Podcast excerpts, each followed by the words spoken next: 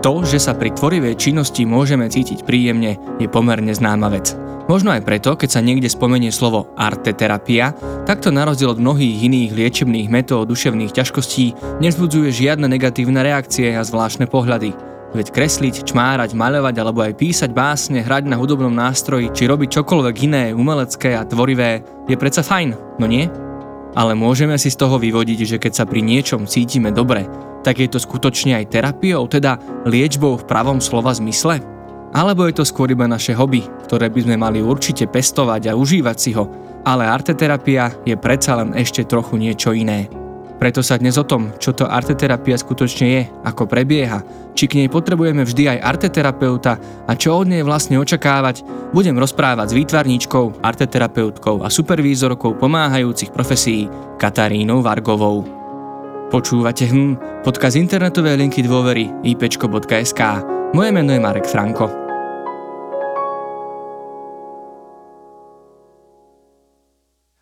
A ja som veľmi rád, že ako prvú hostku v roku 2022 môžem privítať Katarínu Vargovú. Dobrý deň, vítajte. Dobrý deň, ďakujem pekne za pozvanie. Tak my sa budeme dneska rozprávať o arteterapii. Ja som sa dočítal, že arteterapia je súčasťou alebo patrí od tzv. expresívnych alebo umeleckých terapií. Tak možno začneme tým, že čo sú vlastne tieto expresívne umelecké terapie a v čom sa možno líšia od tej psychoterapie, ako ju poznáme, o ktorej sme sa aj v našom podcaste rozprávali čo to vlastne expresia, umelecká terapia vôbec tá samotná arteterapia je? No, ja by som sa možno naozaj dotkla trošku tých významov tých slov, aby aj ako keby lajci pochopili vlastne o čom sa rozprávame. Expresia, alebo teda iným slovom, je to výraz aj takým zaujímavým typom ľudskej aktivity, ktorá o, veľmi úzko súvisí s komunikáciou, ale a nie len teda akoby jazykovou, rečovou, ale aj ako jav alebo prejavenie sa. Človek vlastne akoby spontánne vyjadruje svoje pocity, aktuálne stavy a s dôrazom na teda formu toho prejavu.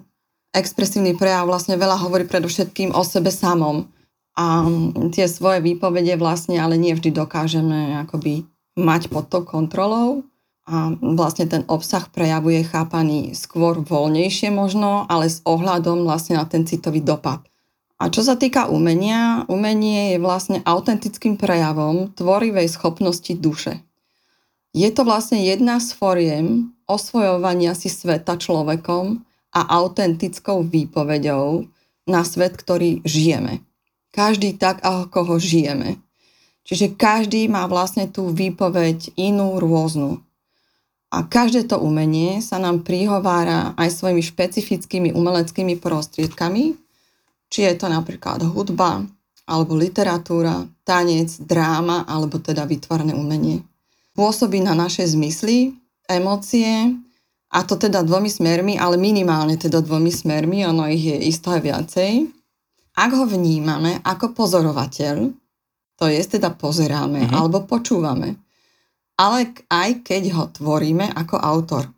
Keď umenie vnímame a pozeráme sa napríklad na nejaké dielo, napríklad aj obraz alebo sochu, môže sa dotknúť tak našich citov až tak silno, že nás vlastne vie dojať. Aj k slzám. A mne osobne sa to párkrát stalo a je to veľmi emotívne. A myslím tak, že prišiel návštevník ku mne. Hej. Nie tak, že aj teda ja samozrejme mám túto skúsenosť so sebou, ale aj tak, že prišiel návštevník ku mne do ateliéru. Alebo nám naskočí husia koža. To veľmi dobre poznáme, keď počúvame treba z nejakú hudbu, ktorá sa nám páči. Teda má na nás vplyv, pokiaľ sme otvorení príjmať, vnímať a rezonujeme s ním v zmysle našich akoby nažitých skúseností. Um, je to nenahraditeľný fenomén, ktorý môže sprostredkovať človeku význam bytia. A kto som, rovnako význam utrpenia, bolesti či lásky neverbálnou cestou. A rečou línií, farieb, tvarov a symbolov, teda toto sa deje v prípade arteterapie, vo v tom vytvarnom slova zmysle. Umenie môže pôsobiť integrujúco aj v oblasti medziludských vzťahov napríklad. A pretože disponuje vlastne unikátnou silou. O umení sa nevždy musíme rozprávať rovnakým jazykom, ale napriek tomu pri vnímaní umenia si rozumieme. Vyjadrovanie sa vlastne pomocou umenia je vyjadrovaním metaforickým. nesie akoby v sebe tie skryté významy či posolstva, ktoré tom neverbálnou cestou rozprávajú nejaký príbeh. A ten sa snažíme pochopiť a uchopiť. Cieľom umenia je vlastne akoby obohatiť ten duševný svet človeka kresbou, hudbou, tancom a spevom, ktoré sú tu vlastne od s nami od e, absolútneho počiatku. Aj keby sme išli vlastne do tých krezieb, do tých jaskinných, do tých rituálnych tancov a hudby. Čiže toto je tu vlastne s nami úplne od počiatku a všetci to máme v sebe akoby dané a zakodované. Keby som išla možno do nejakej krátkej histórie a expresívnych terapií, uh-huh. môžeme povedať, že sa začala písať niekde v Egypte a v starom Grécku, v ktorom sa umenie vlastne zapájalo do liečby mentálne postihnutých a s ľuďmi s duševnými poruchami sa pracovalo týmto spôsobom. Umenie vlastne je ako súčasť rehabilitácie ľudí a skutočne sa začalo uplatňovať akoby až v tom 18. 19. storočí, kedy vlastne vznikla myšlienka uplatniť výtvarnú činnosť ako terapiu a to na základe vlastne odborníkov, ktorí sa zaujímali o tvorbu ľudí s duševnými chorobami. Že v rámci toho vlastne došli k záveru, že duševní chorí maľujú inak a charakter ich tvorby sa mení podľa druhu a vývoja ich ochorenia. Tuto by som možno len v krátkosti spomenul aspoň jedno meno, je to teda psychiatr Hans Prinzhorn, ktorý pôsobil v medzivojnovom období na psychiatrickej klinike v Heidelbergu, kde vlastne v tom čase pomohol vytvoriť a skatalogizoval takú veľkú zbierku pomerne. A on sám ju teda doplnil na 5000 diel o 500 tvorcov psychicky narušených pacientov, z rôznych európskych psychiatrických kliník a liečební. Táto zbierka sa však začala, alebo započala sa v roku 1890. On ju vlastne už len doplnil, alebo dajú teda dohromady. A na základe vlastne tejto zbierky bola vydaná v roku 1922 kniha Výtvarná tvorba duševne chorých. Táto publikácia mala pomerne e, veľký význam a bol to veľký medzník nielen v porozumení tvorbe duševne chorým, ale zásadným spôsobom ovplyvnila výtvarné umenie a kultúrne prostredie 20. rokov. Z výtvarníkov, keď môžem spomenúť, tak to bol, ja neviem, Franz Mark alebo Paul Klee, a Vasily Kandinsky alebo Jean Dubuffet, ktorý vlastne inšpirovaný týmto Prince Hornovým dielom zaviedol v tom umení termín art brut, čo môžeme preložiť ako surová tvorba alebo rozumom nekorigovaná spontánna tvorba. Mm-hmm. Druhý taký hlavný prúd, ktorý sa opieral o psychoanalytickú teóriu mm, Zigmunda Freuda, pretože Prince akoby obišiel tú Freudovú teóriu psychoanalýzy, tak v tom druhom prúde práve to išlo cez túto psychológiu alebo psychoanalýzu. Ten sa rozvíjal vlastne v 20. 30. rokoch 20. storočia a tento výraz art terapii pochádza práve z 30. rokov 20. storočia. Takou veľkou priekopníčkou arteterapie v tom čase bola Margaret Naumburg a vlastne podľa nej ten proces arteterapie je založený na poznaní, že najzákladnejšie emócie, pocity a myšlienky sú derivované z nevedomia a dosiahnu výraz lepšie v obrazoch než v slovách. Vlastne tá filozofia arteterapie je založená na presvedčení, že každý, či už bude v umení vzdelaní alebo nie, má schopnosť projikovať ten svoj vnútorný konflikt do vizuálnych tvarov. Teda to umenie alebo skôr používanie umenia chápeme naozaj ako výpovedný jazyk vnútornej pravdy. Okrem teda umenia, myslím toho obrazového alebo výtvarného, má samozrejme veľký vplyv na ľudí aj hudba a hudba bola prostriedkom, ktorú využívali egyptiania a Gréci, ako som spomínala už skôr. A neskôr teda aj Arabi pri rôznych obradoch, rituáloch a k uzdravovaniu, pretože pripisovali uzdravujúci účinok. Egyptiania používali napríklad zaujímavú terapeutickú metódu, a to tak, že chorých naložili na loďky a plavením po rieke Níl im zaznievali upokojujúce tóny jednoduchých hudobných nástrojov. A ešte takým lepším príkladom možno z tej minulosti, kde sa spája ten pozitívny účinok hudby na človeka, podáva biblický príbeh o kráľovi Dávidovi, ktorý vlastne svojou hrou na harfu liečil depresiu kráľa Saula. V stredoveku tá hudba trošku upadla. Do popredia sa potom dostala koncom 17. storočia, kedy nastúpila renesancia. A v roku 1963 napríklad vydal jezuita Kircher svoje významné dielo Ponungia Nova, ktoré vlastne hovorilo o hudbe a jej priaznivom účinku na telo človeka, na jeho vnútorné, fyziologické a aj biochemické procesy. Potom v tých neskorších rokoch 20. storočia boli pre vývoj expresívnych terapií kľúčové, napríklad preto, že tí samotní terapeuti si začali uvedomovať, že to seba vyjadrenie cez neverbálne metódy, ako kresba, hudba, tanec, dramatická tvorba, môžu výrazne prispäť k zlepšeniu stavu ťažko mentálne postihnutých a bolo to aj z dôvodu, že títo pacienti akoby nedokázali vlastne interpretovať svoje potreby slovne a samotná liečba vlastne neprinášala žiadané výsledky. Následne sa v priebehu vlastne tých ďalších rokov začalo viac hovoriť o pozitívnom vplyve umenia, hudby či tanca na človeka a v týchto začiatkoch sa terapia prepracovala a neustále sa vlastne rozvíja a rozrastá do rôznych smerov. Je to vlastne pomerne dynamická forma ktorá vlastne až do súčasnosti stále ide nejakým rozvojom. Ale teda v zahraničí možno viacej. Tie terapie v zahraničí sú zapracované do liečebného procesu akoby už dávno a u nás sa to tak pomaličky teda rozbieha. Už dneska je toho viacej, ale stále ešte nie, povedzme, až v takom meradle možno, ako by bolo fajn. Keby som mala trošku nejako možno vymedziť tie expresívne terapie, tak sú to terapie, ktoré vlastne fungujú v oblasti pomáhajúcich profesí a kde sa vlastne prelína to pôsobenie umenia a umeleckej tvorby s tradičnými psychoterapeutickými a pedagogickými prístupmi. Keďže zatiaľ teda v tom stredoeurópskom kontexte tie expresívne terapie nemajú akoby vybudovanú platformu samostatných profesí, a ich aplikácia v praxi vlastne vychádza z etických a profesijných štandardov konkrétnych odborníkov, teda expresívne terapie alebo presnejšie ich metódy sa uplatňujú v kontexte poradenstva rôznych psychoterapeutických smerov a špeciálnej liečebnej alebo inkluzívnej i všeobecnej pedagogiky. Závislosti vlastne od teoreticko-praktického zamerania odborníkov nadobudajú tieto terapie konkrétnu podobu, či už so zameraním na liečebné, podporné alebo výchovné ciele pri samotnom vymedzení, čo vlastne patrí a čo nie je expresívna terapia, narážame teda v tom klinickom slovenskom prostredí akoby na ich nekonzistentnosť. Existuje viacero zdrojov a diferenciácií, ktoré si mnohokrát aj protirečia.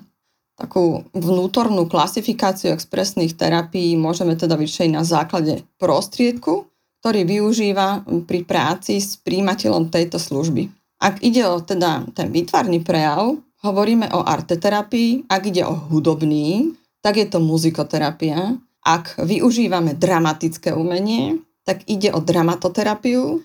Literárny prejav reprezentuje biblioterapiu a napokon tanečné prvky charakterizujú tanečnú pohybovú terapiu.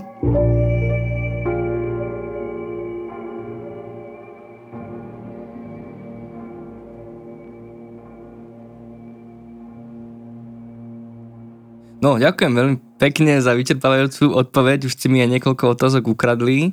Takže vy ste teda arteterapeutka, takže sa budeme venovať tak. najmä tomu výtvarnému tak, umeniu. Presne. Dobre tomu rozumiem takto.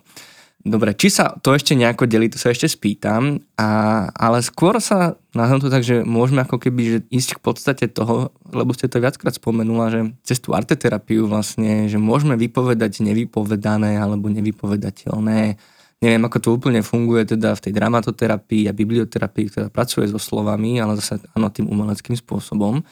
Ale teda možno toto je akoby ten kľúč, dá sa toto nazvať akoby to, možno, že prečo by si možno mal niekto vybrať, že chce ísť za arteterapeutom, alebo chce to skúsiť, alebo vôbec nad tým uvažovať, že keď možno má buď nejaký fyzický problém, ako ste spomínali, e, ľudí s rôznym zdravotným znevýhodnením, že naozaj majú problém sa vyjadriť, alebo, alebo celkovo je v nejakej ťaživej situácii a tie slova nie je pre neho ľahké hľadať, že toto je možno taký návod alebo taký možno signál k tomu, že arteterapia by bola vhodná, pretože nie je tam potrebné používať slova?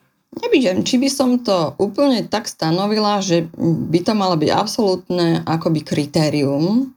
Možno tým vlastne, koľko máme tých terapií všeobecne, a nie len v arteterapii, a vlastne sú tie poddruhy akoby, ale všeobecne koľko máme vlastne veľa, veľa tých ciest v tých terapiách a ako sme každý iný. Každý sme inak nastavení, inak veci vnímame, prežívame a cítime, tak skôr si myslím, že každého akoby pritiahne práve to, ako je on sám vyladený.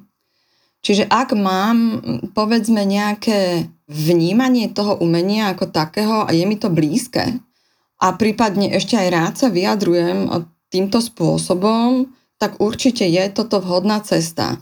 Ale sú samozrejme ľudia, ktorí prídu a povedia, no ale ja to neviem, ja, ja som v živote nemaloval, nekreslil, ja kreslím ako malé dieťa. Ale ak má ten človek chuť ísť touto cestou, tak rozhodne to treba skúsiť. V každom prípade, či niekto vie alebo nevie kresliť, nemá to žiadny vplyv. Mm-hmm. Tak ja opäť možno z takého praktického hľadiska, že pri tom rozhodovaní, lebo je to veľká téma, že ako nájsť hodnú terapiu, hodného terapeuta, hodný ten smer. Teraz, vy ste tu teraz povedali, že čo ho priťahuje e, toho človeka, že teda by možno mali. Čiže pre vás je akoby toto ten spôsob vlastne, ako hľadať tú cestu k pomoci, akoby ísť na to tak intuitívne, že čo akoby ma láka, na čo natrafím, možno aj náhodou, a príde mi to akoby zaujímavé, ale len si to možno vyskúšať, hej, že nehovorím, že to je možno univerzálny návod, možno sú situácie, kedy naozaj človek nemá čas experimentovať alebo chuť a vôbec silu, že potrebuje tú pomoc tak akutne, že nie je dobré ako keby si len tak po jednom sedení vyskúšavať, mm-hmm. akoby skúšať terapeutov, áno, má to svoje limity, ale možno ako keby staviť aj na takú tú intuitívnosť. Myslíte, že toto je cesta? Možno aspoň pri tej arteterapii? No ja sa hodne riadím tou svojou intuíciou, akoby tým, čo ma teda v tom živote priťahuje alebo láka, alebo kde cítim, že by som sa mohla nejakým spôsobom rozvíjať, tak určite by som teda vsadila aj na toto, ale samozrejme, pokiaľ niekto hľadá terapeuta, tak možno by som sa aj dopytovala nejakých svojich blízkych ľudí, či vedia o niekom, či počuli o niečom, aj pokiaľ hľadám na tom internete, tak si možno prečítať niečo o tom človeku, prípadne aj zatelefonovať, odkomunikovať e, slovne, čo by pre seba človek potreboval. Aj už samotný ten človek, ktorý terapiu vedie, tak mu možno povie, že toto je vhodné, toto není vhodné, možno keby ste skúsili toto alebo toto, tak možno aj toto je taká cesta. A čo sa teda týka artoterapie samotnej, tak je to samozrejme psychoterapeutická liečebná metóda, ktorá vlastne cieľene a systematicky využíva formy a prostriedky výtvarného umenia s liečebným cieľom. Širšom teda slova zmysle znamená liečbu umením, to je teda výtvarným umením, hudbou, literatúrou, pohyb, tanec aj dramatickým umením, ako som už spomínala. Ale v úšom slova zmysle vlastne tento názov arteterapia zostáva tomu výtvarnému umeniu. Hej, ostatné teda dramatoterapia, biblioterapia a tak ďalej, ale tomu výtvarnému umeniu zostáva vlastne arteterapia, pri ktorej sa vlastne pracuje najmä teda s tvorbou a reflexiou zameranou na proces či ten samotný produkt. A nie je to však psychoanalýza, tá náleží psychológovi. Jedná sa o zážitkovú, neverbálnu, uvoľňujúcu a hlavne teda nehodnotiacu formu terapie, Umenie v arteterapii chápeme ako autentický prejav každej, aj akokoľvek chorobou či handicapom poznačenej ľudskej individuality a teda to umenie je predovšetkým duchovný fenomén. Čiže ak je niekto týmto smerom akoby orientovaný, že naozaj preciťuje alebo cíti to umenie, alebo ho k nemu ťahá, alebo rezonuje s ním, tak eh, proste je toto pre neho vhodná forma určite. Čiže ten spôsob vyjadrenia je akoby v symboloch, v líniách, farbách, tvaroch. Môže to byť abstraktné vyjadrenie alebo aj konkrétne, prípadne aj s doplňujúcim textom a využívajú sa teda farby, rôzne farby, ja neviem, tempery, vodovky, akrylové farby, mm-hmm. cerusky, farbičky, voskovky, pastele, suchý, masný pastel, rôzne papiere, aj teda farebné, a napríklad časopisy na koláže, takisto Napríklad rôzne staré predmety sa dajú využívať, akoby robiť z nich ready-made, čiže objekty akoby povýšené do statusu umenia, alebo teda výpovede autora, možno skôr by som povedala, pretože to vlastne, čo vzniká na arteterapii, nie je takéto umenie ponímaní toho, keď umelec tvorí umelecké dielo. Uh-huh.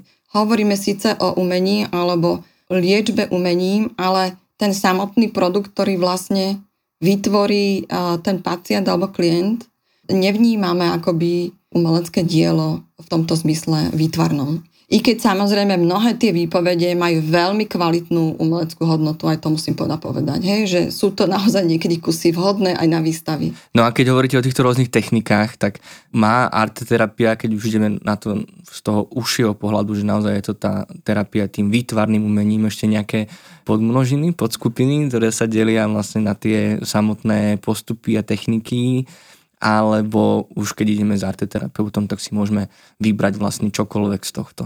No, ešte som teraz zabudla spomenúť uh, taký významný fenomén, to je keramická hlina, s ktorou sa teda pracuje takisto. A keď sa vlastne s ňou pracuje, tak zapájame naraz akoby tri centra v tom našom mozgu. To je haptické, zrakové a centrum vnímania reči. A taktiež rozvíjame a rehabilitujeme jemnú motoriku. Stimulujeme vlastne hmatové centrum v mozgu a prináša nám tiež spontánne tvarovanie a tiež možnosť korekcie, teda zmenu umožňuje trojrozmernosť a takisto rozvíja emocionalitu a tak ďalej. No a ak teda človek príde za arteterapeutom, tak um, samozrejme tomu predchádza nejaký rozhovor, alebo by som povedala, možno u mňa je to tak, hej, aby som teda nezahrňala úplne všetkých, pretože tých prístupov je, je naozaj viacej a viacero, každý ten arteterapeut si akoby na základe toho, čo samozrejme vyštuduje, si už potom neskôr vytvára ako keby tú svoju cestu. Teda u mňa to je tak, že vlastne uh, vstupným pohovorom, kedy vlastne príde klient, uh, tak prináša nejakú tému, ktorú by chcel riešiť. Sa o tom teda porozprávame a snažíme sa nadviazať terapeutický vzťah, ktorý by mal byť teda vždy dôverný. Takisto uh, mu ja vlastne ukážem priestor, predstavím možno trošku seba, aby vedel teda s kým komunikuje a čo mu môžem ponúknuť. A snažíme sa teda vytvárať vzájomný bezpečný priestor a vlastne mu ponúknem, čo so mnou by mohol akoby prejsť alebo akým spôsobom môžeme pracovať na daných veciach, čo by vlastne malo byť cieľom arteterapie a možno aj to, kedy bude vedieť, že ten cieľ je naplnený. Čiže na základe vlastne akoby z tých vstupných informácií, ktoré si vzájomne odovzdáme, sa potom klienta rozhoduje, že či do toho ide, alebo je to pre neho neúplne OK a radšej bude povedzme hľadať inú psychoterapiu, alebo akou cestou sa vydá. Ono sa stáva, že možno ľudia, keď idú do arteterapie, tak majú pocit, že tým, že tam není potrebné až toľko veľa slov, tak nie každému sa veľmi dobre vyjadruje slovne a možno máme hambu, ostých a jednoducho není vždy jednoduché sa otvoriť hneď a rozprávať o tom, čo nás boli, ťaží. A tá cesta toho neverbálneho vyjadrovania je možno priateľnejšia a častokrát vlastne prostredníctvom toho obrazového vyjadrenia vychádzajú z nás veci, o ktorých možno ani netušíme.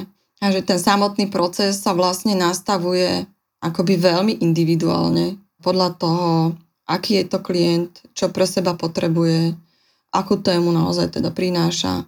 Čiže aspoň teda ja to tak nejako neviem, že úplne štandardne povedať, že začneme tu a pôjdeme cez toto, toto, toto a skončíme tu. Ale vždycky je to vlastne o tom, ako sa ten samotný proces vyvíja, čo ten klient pre seba potrebuje a na základe toho vlastne ja sa snažím vnímať tie jeho potreby, nalaďovať sa na ňo naozaj tak, aby to, čo potom spolu robíme, alebo to, čo on vlastne tvorí, bolo v súvislosti a v súlade toho, čo pre seba potrebuje.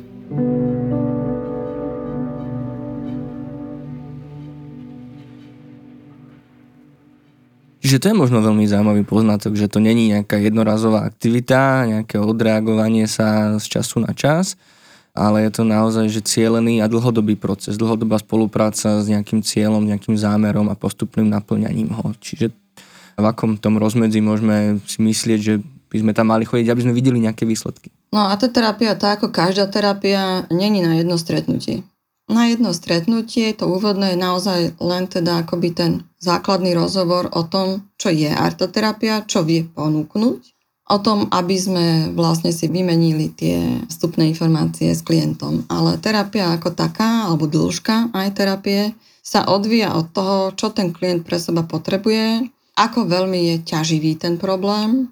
Ona je nápomocná pri rôznych problémoch, hej, partnerských či sociálnych vzťahových a úzkostných stavoch, nezvládnutých či potlačaných emóciách a tiež strachoch, rôznych strachoch, psychických traumách a syndromom vyhorenia a tak ďalej a je vhodná jak pre dospelých, tak pre deti.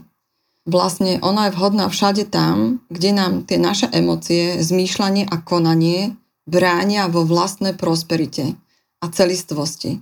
Všade tam, kde je potrebné akoby odkryť, pochopiť a uchopiť, čo sa mi deje, prečo sa mi to deje a čo s tým môžem urobiť, aby som sa cítil alebo cítila v súlade so sebou.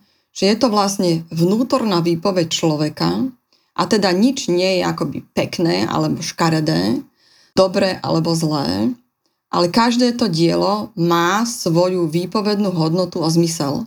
Že ona, alebo teda arteterapia rozvíja kreativitu, pomáha rozvoju našej osobnosti, a lepšiemu prežívaniu chápaniu seba a života, ale zároveň umožňuje aj porozumieť svojim vnútorným obrazom, ktoré sa dostávajú von z podvedomia tým neverbálnym spôsobom.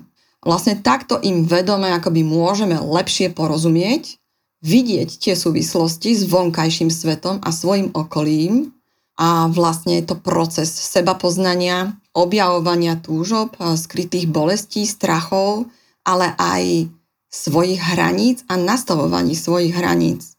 Deje sa to teda prostredníctvom rôznych výtvarných techník a metód a farieb, vďaka čomu vlastne nám pomáha sa akoby v tom procesne aj uvoľniť sa, odhaliť tie skutočné pocity a emócie a odstrániť tak tie svoje nevedomé presvedčenia a zmierniť či odstrániť traumy, bolesti, či vlastne podporuje ten ozdravujúci proces v nás a umožňuje nám vlastne žiť ten život pozitívnejšie. Je to taká výnimočná cesta k sebe samému, prostriedok vlastne k seba poznaniu, odhaleniu skrytých psychických bolestí, ktoré vlastne nadobúdame v priebehu toho života, alebo teda aj z toho detstva, a ktoré, ak teda e, dlhodobo akoby neriešime, neodkrývame, tak oni sa samozrejme ukladajú, ukladajú a raz teda vyrazia tú pokličku, alebo ten hrniec sa otvorí a vyletí to. Ale pri arteterapii nie je napríklad dôležitý akoby ten samotný výsledok, ako pri tej umeleckej tvorbe, aj keď tvorí výtvarník. A vôbec nie je potrebné, aby človek disponoval nejakým výtvarným talentom, ale ten samotný proces je liečivý a častokrát aj oveľa dôležitejší pre autora. Preto vlastne je aj dôležité, aby arteterapiu sprevádzal školený, skúsený arteterapeut, že ona akoby sa nedá robiť, že doma, že si sám doma človek začne kresliť a považuje to za arteterapiu.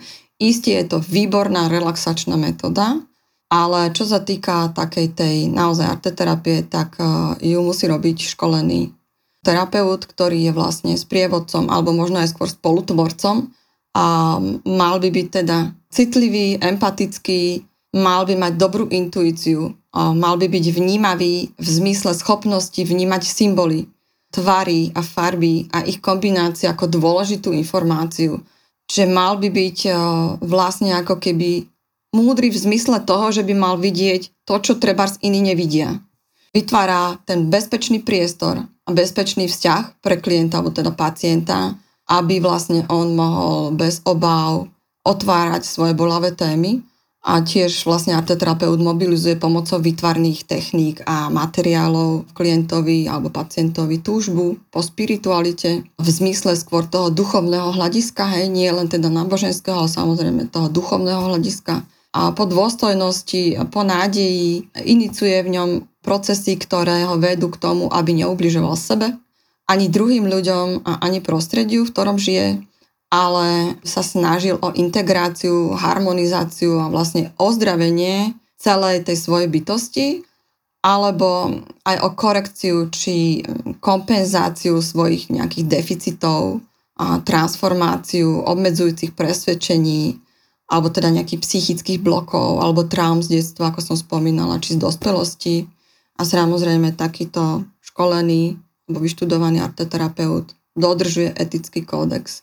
To je veľmi dôležité. A sú aj nejaké situácie, ťažkosti, problémy, pri ktorých tá terapia nie je úplne najvhodnejšia, že možno by ste odporučili iného odborníka, alebo možno prípadne naozaj aj nielen z radou psychológov, psychoterapeutov, ale možno až e, psychiatrov, že je to možno problém, ktorý, no, ktorý nie je tak ľahké riešiť vlastne tou arteterapiou.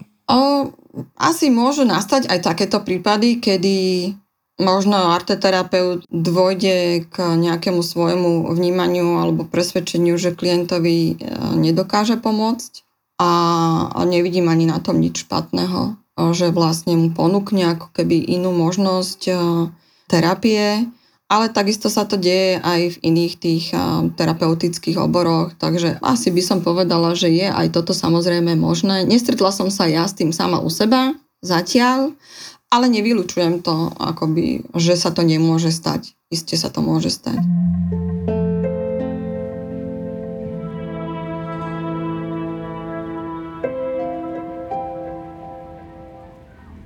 Tak poďme možno, vy už ste veľmi veľa z toho načali, ale ja by som tak veľmi rád to počul, možno to je naozaj prakticky a polopate, že aby to človek vedel predstaviť, že do čoho pôjde, keby šiel do tej terapie. Takže vlastne e, nejakým spôsobom na vás narazí. Ja som sa pýtal aj na tie techniky. Je to možno, že treba si vybrať podľa toho, že akej technike sa ten terapeut tak výraznejšie venuje, alebo naozaj ten ateliér napríklad váš vybavený tým, že tam môže robiť ten klient, klientka naozaj čokoľvek, môže si vybrať akúkoľvek techniku, môže, na čo sa práve cíti, prípadne zvoliť to, čo už pozná, to, čo má overené a si to užíva, alebo naopak si vyskúšať nejakú úplne inú techniku. Ako vlastne prebieha taký ten vstup do ateliéru, keď sa to, ak sa to odohráva v vašom ateliéri? Neviem, či tam je možnosť, aby sa to dialo doma napríklad. No, v zásade asi je možnosť aj, že doma, ale ja teda mám ateliér, kde za mnou chodia klienti a teda tam pracujeme s rôznymi nástrojmi výtvarnými, ako som už teda spomínala, čisto farby alebo keramická hlina. Ale ja by som sa možno ešte skôr možno vrátila k tomu ponímaniu, pretože častokrát sa ja stretávam s tým, že vlastne ľudia si akoby nesprávne definujú, čo je arteterapia a vnímajú arteterapiu akoby zaujímavú nejakú činnosť. Čiže tuto ja by som možno zdôraznila ten rozdiel a potom sa vrátim k tomu, čo sme spomínali. Ten rozdiel medzi zaujímavým výtvarným krúžkom alebo kurzom pre dospelých a špeciálnou výtvarnou výchovou a arteterapeutickou intervenciou. Tá zaujímavá výtvarná činnosť je relaxačného charakteru, kde vlastne dovolíme akoby tej našej hlave si oddychnúť od každodenného kolobehu starostí a stresov Zapájame vlastne vtedy pravú hemisféru, kde má sídlo kreativita a tej ľavej doprajeme ten oddych. A to je pre nás to uvoľňujúce. Čiže drvá väčšina ľudí používa viac práve tú ľavú hemisféru, lebo tá je racionálna, slovná, analytická, orientovaná na jazyk, komunikáciu, je konštruktívna.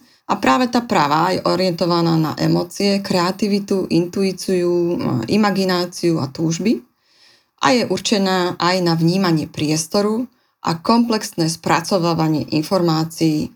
Tá pravá mozgová hemisféra vlastne vidí obraz ako celok a jej pohľad je holistický, je nositeľkou umeleckých schopností, vníma iba priestor a nie čas.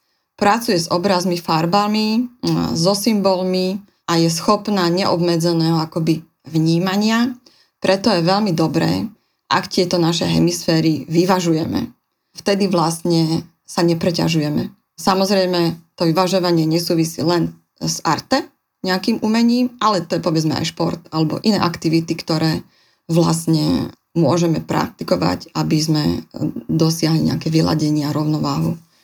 A keď by som sa mala vrátiť k tomuto na pôvodnému, k tej otázke, Ja teda pracujem s keramickou hlinou, ale aj teda s tými inými výtvarnými nástrojmi. A neviem, či sa to tak dá úplne špecifikovať, že čo konkrétne, pretože naozaj je to veľmi individuálne a záleží to od toho klienta, čo on pre seba potrebuje. Hej? Čiže keď vstupuje klient, ktorý je úzkostný a teraz príde s tým, že on nevie kresliť. Hej? To už samo o sebe je úzkostný stav. Čo ja vlastne musím pracovať najprv s tým, aby som u neho akoby odbúrala tieto obavy, aby vlastne pochopil a si uvedomil, že, že to není o tom očakávaní, že teraz e, vznikne naozaj nejaké umelecké dielo, a že ja tam nie som od toho, aby som hodnotila, treba ako vytvarník alebo ako arteterapeut, čo vzniklo, ale že vlastne je dôležitý ten samotný proces a to prežívanie tých emócií, ktoré vlastne tam prebieha. No a pokiaľ teda sa nám podarí prejsť cez túto akoby počiatočnú možno bariéru, tak eh, samozrejme je dôležité vybudovať to bezpečie pre klienta, aby vlastne bol schopný vôbec rozprávať o tom, čo potrebuje. Až potom vlastne, ako keby sa ja snažím nachádzať alebo fokusovať to, alebo nastavovať možno nejaké témy alebo druhy činností, ktoré by mu vedeli byť nápomocné. Ale to hovorím, že to sa naozaj odvíja tak individuálne, že asi neviem, teraz úplne povedať, že fakt začneme tu, potom pokračujeme tu a skončíme tu. Možno sa to dá takéto niečo akoby nastaviť trošku pri skupine, kde ako keby nejakú osnovu vieme načrtnúť, že kadiaľ pôjdeme, alebo kde začneme a kde skončíme a cez čo všetko vlastne prejdeme, možno najmä pri tých seba rozvojových skupinách, ale aj tam sa môže stať, že proste vás to odvedie niekam inám, pretože tá skupina potrebuje niečo iné než to, čo si ja myslím možno na začiatku, že by bolo dobré. Čiže aj tam je to vždycky také mm, otvorené, by som povedala. Mm-hmm. A mhm. ja sa teda snažím prispôsobovať tomu, čo naozaj ten klient e, alebo tí klienti pre seba potrebujú. Jasné, čiže keď si môžeme predstaviť vlastne takéto, neviem, či sa to dá nazvať sedením e, alebo stretnutím s tým terapeutom, terapeutkou, tak vlastne není dopredu dané, čo sa stane. Človek tam vstúpi a vlastne nemusí mať žiaden nejaký akože zámer, že dneska si chcem kresliť. Dnes by som chcel modelovať z hliny. Vlastne, že skôr je to možno o takom nejakom hľadaní, že čo by dneska bolo takou najvhodnejšou cestou, prípadne musí to byť naozaj taká konkrétna technika. Počul som o tom, že možno stačí, že, ale to možno pri deťoch, že, že oblepia lepiacou páskou celý priestor, hej? že je to v podstate nejakým druhom toho vyjadrenia a na konci naozaj to s tým dielom a vlastne nemá nič spoločné, ale bolo to nejaké vyjadrenie. Čiže možno, ak by ľudia mali mať strach presne z toho, že ja neviem, čo tam budem robiť, tak možno je to práve o tom, že, že hľadať, že čo by sa možno v tejto chvíli akoby dalo robiť a skúšať, akoby je to takáto akoby nazvem to jemnou komunikáciou, jemným hľadaním, ako skôr Hej. takým nejakým cieleným procesom, cieleným tlačením do nejakej akoby činnosti. Hej, hej, skôr naozaj ide možno o to hľadanie, pretože tí klienti sú naozaj, alebo my sme rôzni, nie že klienti, všetci sme rôzni. A niekto je ten typ, že jednoducho akoby sám, spontánne, bez obav, chytí tie nástroje a začne tvoriť. A niekto je taký, že príde a povie, no povedzte mi, čo mám robiť. Mne sa v takýchto pridáva tiež nie veľmi ľahko pracuje alebo začína, pretože najprv ten klient tiež musí pochopiť, že to tak nebude proste, že ja poviem, čo sa bude robiť, ale že tá celá aktivita a to, čo má vlastne prežiť a odniesť si odtiaľ, je o ňom a nie až tak o mne. Čiže to sú také tie nastavenia. Hej? A keď už to ako keby ide v nejakom procese, tak u mňa je to aspoň teda stále v tých intenciách toho hľadania a toho vývoja samotnej terapie, ale tak, jak som spomínal, tie prístupy sú rôzne. Naozaj tí, ktorí študovali, ja neviem, arteterapiu povedzme v zahraničí, v Londýne, tak tam ten prístup je taký, že naozaj sa to necháva úplne akoby na tom klientovi ako sám si vlastne spontánne siahne na to, čo ho osloví, to, ako bude s tým pracovať, vlastne sa tam vníma, ako vstúpiť do, trebárs do priestoru, ako sa usadí, hej, tá reč tela zároveň s tým spojená, a neviem, akým spôsobom začne malovať, hej, ako, ja neviem, chytá tie nástroje, ako i umýva potom tie trebárs nástroje, eštece alebo podobné veci. A vlastne sa tam sledujú akoby rôzne tie nuancy okolo toho. Aj celé to prostredie je vlastne tak pripravené, aby ten, keď ten klient príde, tak vlastne má možnosť sa ako keby sám hneď pustiť do toho, čo ho láka, priťahuje. No a potom vlastne sú aj také prístupy, kde sa používajú teda tie témy, ktoré sú samozrejme aj nejako tým štúdiom možno už aj naučené nejaké techniky, ktoré sa potom využívajú v tej praxi, alebo aj teda sám arteterapeut už na základe nejakých svojich, povedzme, skúseností si vytvára vlastné techniky. Sa to ladí teda podľa toho, čo je momentálne aktuálne. Hej? Že ak niekto pracuje alebo potrebuje pracovať, ja neviem, na svojom sebahodnotení alebo sebavedomí, tak pracujeme treba s témou svojho vnútorného prostredia a svojho vonkajšieho prostredia. Hej. Ale ten nástroj ako taký, ja teda vždycky dávam, je všetko teda pripravené tak, aby si ten klient mohol vybrať, že či chce malovať alebo kresliť a pracovať s tou dvojrozmernosťou, alebo teda prípadne si siahnuť na tú hlinu a pracovať v tom trojrozmernom ponímaní. Čiže toto ja nechávam akoby také veľmi voľné, otvorené a klient sa akoby sám rozhoduje, že do čoho chce ísť, čo ho láka. Keď pominú všetky tie obavy a strachy, hej, že neviem, nikdy som nerobil, nemám skúsenosť a podobne, tak už potom to ide samozrejme ľahšie. Tiež napríklad v začiatkoch, keď začínam, tak uh, sa zaoberáme otázkou, ako sa cítim. Obyčajne, keď príde klient, tak sa necíti. Častokrát sa stáva, že je akoby odpojený od seba. Hej, že tam vlastne potom v takomto prípade môže nastúpiť, ja neviem, rada nejakých stretnutí, kde sa zaoberáme práve tými pocitmi, emóciami, ako keby sa ich snažíme zobúdzať, uchopiť, prežívať, aby ten klient si vedel pomenovať, aha, ja neviem, toto je radosť, toto je smútok, takto prežívam bolesť, takto prežívam strach. A určite v žiadnom prípade by som povedala až nevyhodnocuje arteterapeut z nejakého jedného obrázku alebo jedného diela nejakú záverečnú, ja neviem, diagnózu alebo záverečné vyhodnotenie, to určite nie. Čiže v tom celom procese musí prebehnúť ako keby viacero tých stretnutí a z každého toho stretnutia, ak teda niečo vzíde, lebo sa môže stať, že aj nie, na záver alebo postupom času, keď už je toho aj viacej, si urobíme akoby takú galériu, kde sa vlastne na to pozrieme, že ako postupujeme, ako to vyzerá, čo s čím súvisí, hej, povedzme v tých farbách, v tých líniách, ako to cíti ten klient, ako to zrazu vníma, keď sa tak na to pozerá, hej, na všetko, hej, že ja neviem, keď sa rieši téma otca alebo matky a témy sa potom ďalej prelínajú treba e, nejaké emócie, vzťahu, úzkosti a tak ďalej, alebo radosti, hej, že aké spoločné znaky tam treba nachádzame.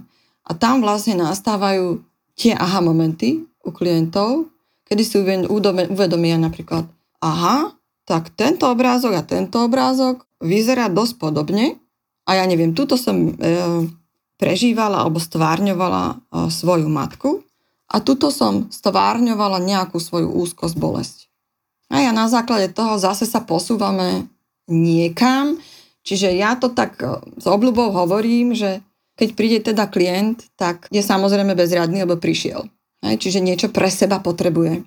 Dôležité ale je povedať, že ja mu to nedám.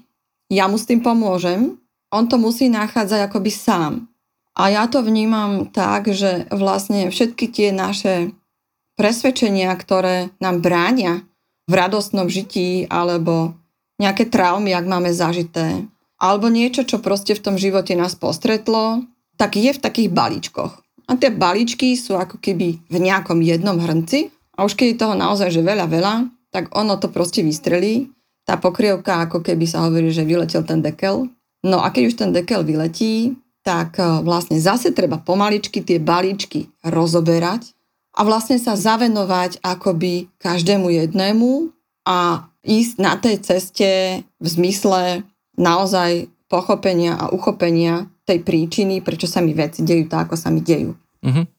Napadá mi možno k tomu, že či, či tá arteterapia je dostatočným spôsobom na to, na to celé napríklad. Kľudne, že máme aj nejaké že dlhodobé problémy a chodíme dlhodobo na tú arteterapiu, možno naozaj nejakých veľmi pravidelných intervaloch, treba každý týždeň, ako keby sme chodievali na, na inú nejakú psychoterapiu.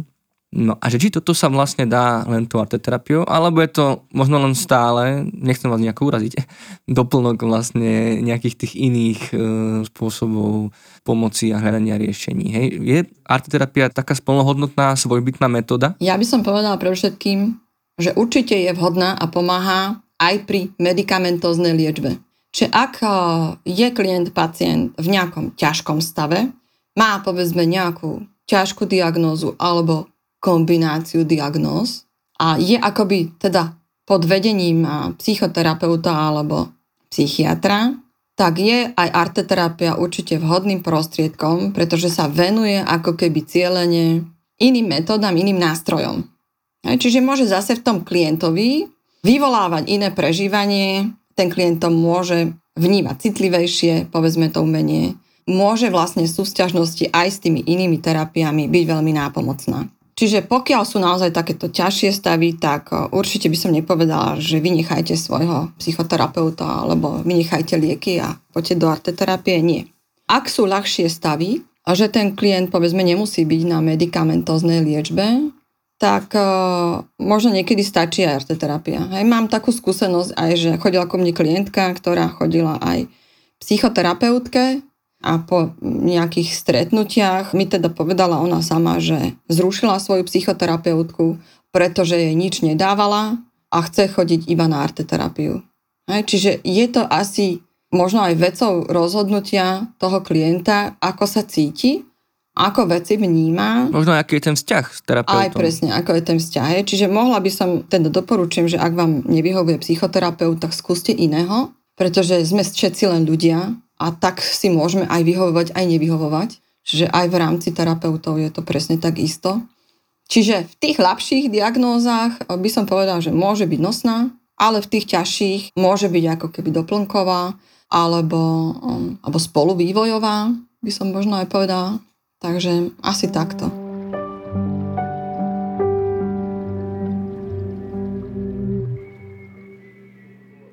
Spomenuli ste tie diela, že v nejakých pravidelných intervaloch vlastne ich hodnotíte, reflektujete, dávate do vzťahov. Mne napadla k tomu otázka, že či vlastne si možno na konci celého toho procesu, už akokoľvek je dlhý, ten klient, klientka môže zobrať tie diela domov a že či to je vôbec vlastne vhodné, vlastne si možno takýto nejakú možno tú reflexiu tých ťažkých vecí v živote, akoby takúto pripomienku toho ukazovať doma, hej, že či možno není dobre, keď to ostane ako keby u vás. No asi túto otázku tiež nechávam ako keby viacej na klienta, že ak má pocit, že to chce mať u seba doma a možno sa niekedy do toho pozrieť, tak si to samozrejme môže zobrať, lebo je to jeho. Hej. U mňa je to zatiaľ ako v rámci toho procesu terapie uložené. Pokiaľ teda nemá chuť samozrejme, lebo sa spracovávajú rôzne aj ťažšie témy, aj nepríjemné, aj bolavé, tak e, a nemá chuť sa potom už na to nikdy pozerať, tak to ostáva teda u mňa. Ja to teda si zbieram a odkladám. Pokiaľ teda by som to chcela niekde použiť, a trebárs na nejaké zverejnenie ako fotografiu, tak samozrejme si pýtam súhlas autora, či toto môžem. Čiže asi to nechávam tak e, na ňo, lebo niektorí sú takí, že jednoducho si to mm-hmm. chcú zobrať. Mm-hmm.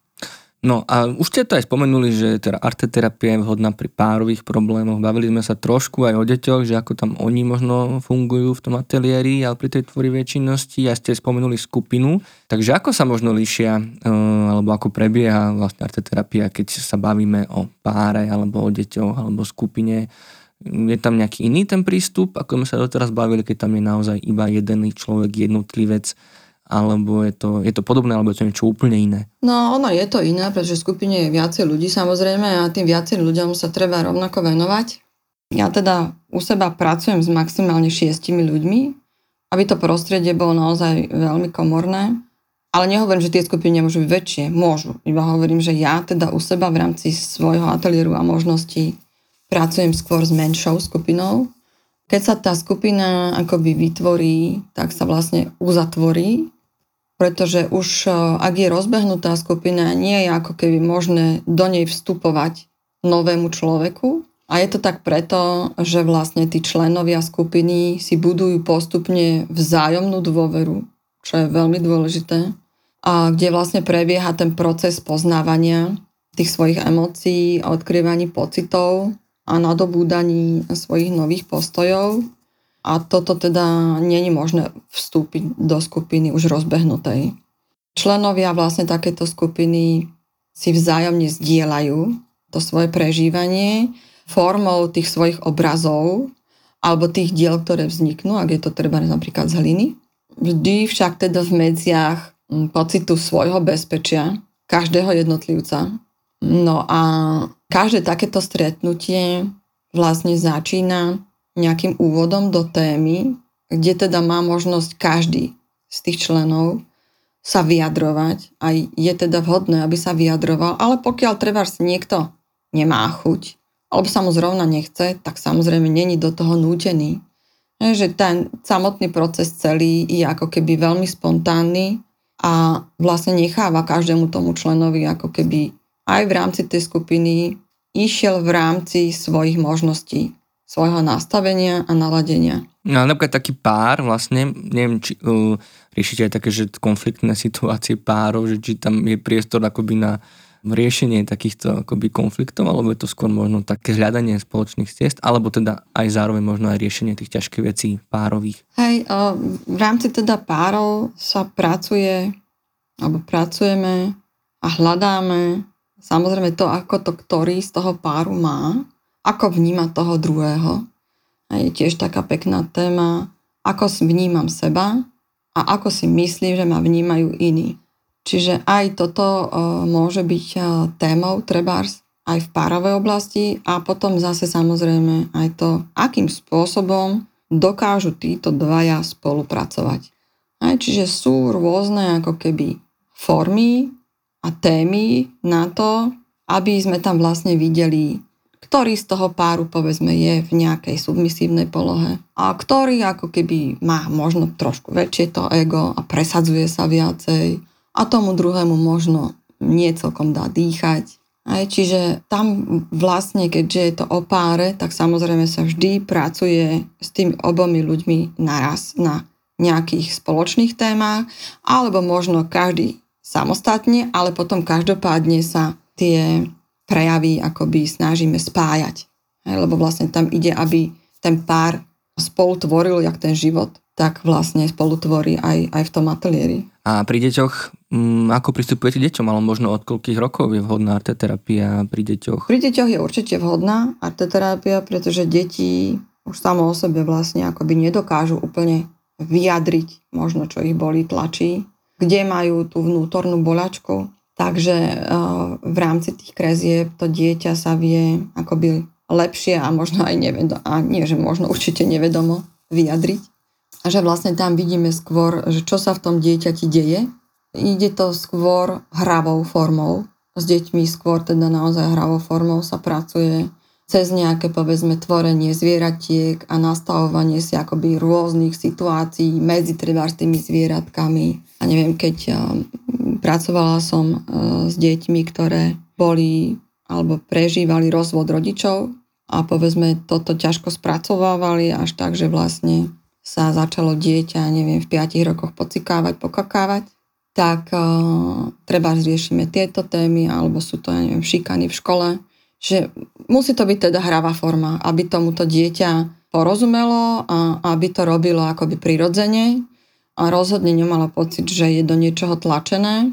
Ale každopádne deti majú veľmi blízko aj ku kresleniu, aj k modelovaniu, radi sa s tou hlinou hrajú a stáva sa samozrejme, že aj nič nevznikne. Hej? Že vlastne počas toho celého procesu vlastne to dieťa, ale aj dospelý, sa proste má chuť len s tou hlinou hrať a jednoducho sa dohrá alebo dotvorí dospelý niečo a má chuť to zničiť. Tak samozrejme aj toto mu je umožnené, pretože aj to vlastne patrí do toho procesu. Hej, a na záver vlastne toho celého procesu a toho, čo vznikne alebo aj nevznikne, vieme vlastne ako keby reflektovať na to, čo sa dialo, aby si ten klient niečo zvedomil, uvedomil, uchopil. Ale stane sa aj napríklad, že nemá chuť reflektovať a že to treba odložíme na ďalšiu hodinu. Čiže stále je to také akoby voľné a citlivé k tomu klientovi, aby akoby nebol do toho nejako veľmi tlačený alebo sa necítil byť do niečoho tlačený. Veľmi teda záleží aj od toho, aký klient prichádza. Hej, keď ja neviem, som pracovala, so, mala som nejakých psychoterapeutov napríklad, ktorí chodili ku mne, tak tam sa inak pracuje, pretože ten psychoterapeut už je ako keby v niečom, v tom, čo máme spoločne riešiť aj doma, len z nejakého dôvodu si nevie porozumieť sám sebe. A je rozdiel, keď príde niekto, kto je úplný laik a nerozumie tej svojej duši, že tam je to zase iné. Aj rozdiel, keď príde teda to dieťa, ktorým naozaj treba nadviazať ako keby to hrávou formou rozhovor alebo dialog, aby vlastne sme pochopili, že čo prežíva. A pokiaľ možno to teda aj naprávať.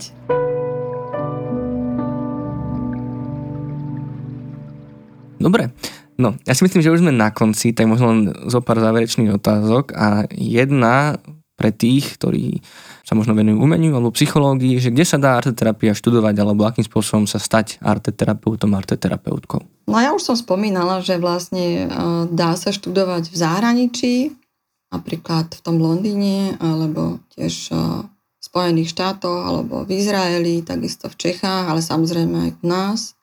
U nás teda je možnosť študovať ju na pedagogickej fakulte v rámci, myslím, liečebnej pedagogike, alebo teda je tam výtvarný odbor liečebná pedagogika.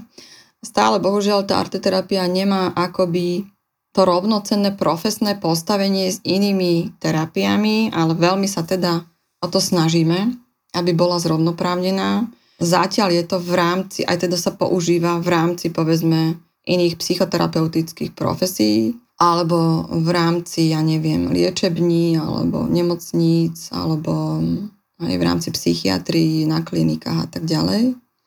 Mm, u nás napríklad sa venuje arteterapii veľmi dlhodobo, kde som teda ja študovala pani profesorka Šicková, ktorá by som povedala, že je až takou matkou slovenskej arteterapie.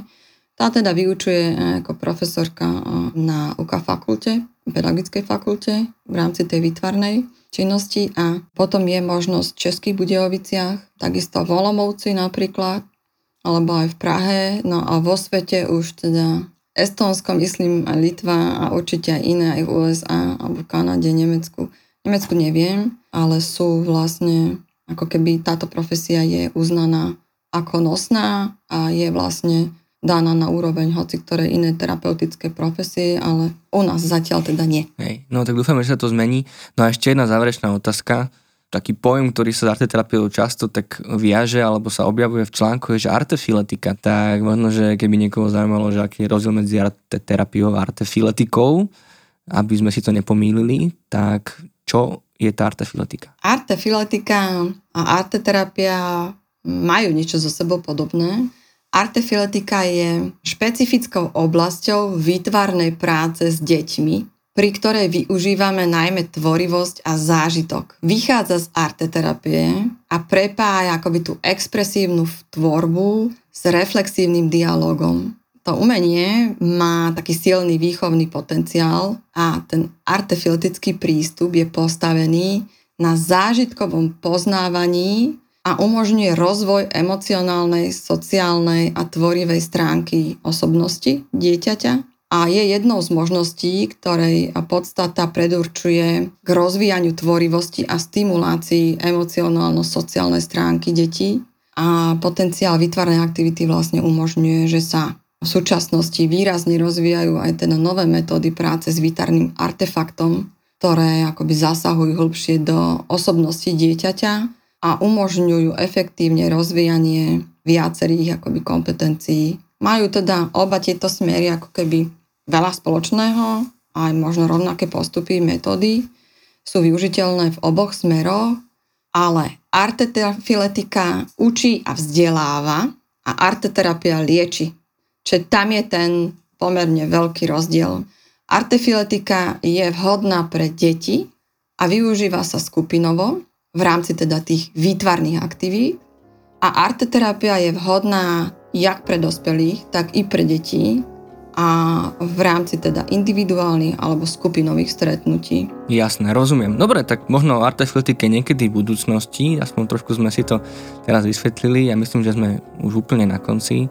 Tak pani Vargová, ja vám veľmi pekne ďakujem za váš čas, za ochotu a zdieľanie týchto odborných aj praktických skúseností a prajem vám v novom roku 2022 všetko dobré. Ďakujem moc. Ja ďakujem veľmi pekne za pozvanie a prajem všetkým, aby tento rok bol možno ľahší, možno nie tak psychicky náročný, zaťažujúci, ale možno aby sme si dokázali nájsť aj v tých nie ľahkých časoch predsa len niečo, z čoho sa môžeme tešiť a na čom môžeme stavať ten svoj život a ten odrazový mostík. Ďakujem pekne. Nuž a ak by rok 2022 predsa len pre vás nebol ľahký, pozbudenie, oporu, ale aj radu, kde ďalej sa dá hľadať odborná pomoc, nájdete aj na našich linkách pomoci na ipečko.sk, na krízovej linke pomoci a samozrejme aj na dobrej linke. Za postrehy k téme arteterapie ďakujeme Holke, Martine a Anit. Ak by ste nám aj vy chceli pomáhať s prípravou podcastov, pochváliť nás, či máte pre nás nápady na zlepšovanie, sledujte a píšte na náš Instagram, Facebook alebo e-mail podcast.ipecko.sk. Okrem morálnej podpory potrebujeme však aj tú finančnú. Ak je vo vašich možnostiach, využiť môžete portály Patreon alebo Darujme. Ja som Marek Franko a tento podcast pripravujem v spolupráci so psychológmi Marekom Madrom, Lenkou Nemcovou a špeciálnou pedagogičkou Zuzanou Juránekovou a nájsť a počúvať ho môžete pomocou podcastových aplikácií či na webe alebo YouTube kanáli Pečka. Ďakujeme za to, že nás počúvate a za akúkoľvek vašu pomoc, ktorá nám pomáha pomáhať. Teším sa na vás pri ďalšom dieli a dovtedy nezostávajte sami.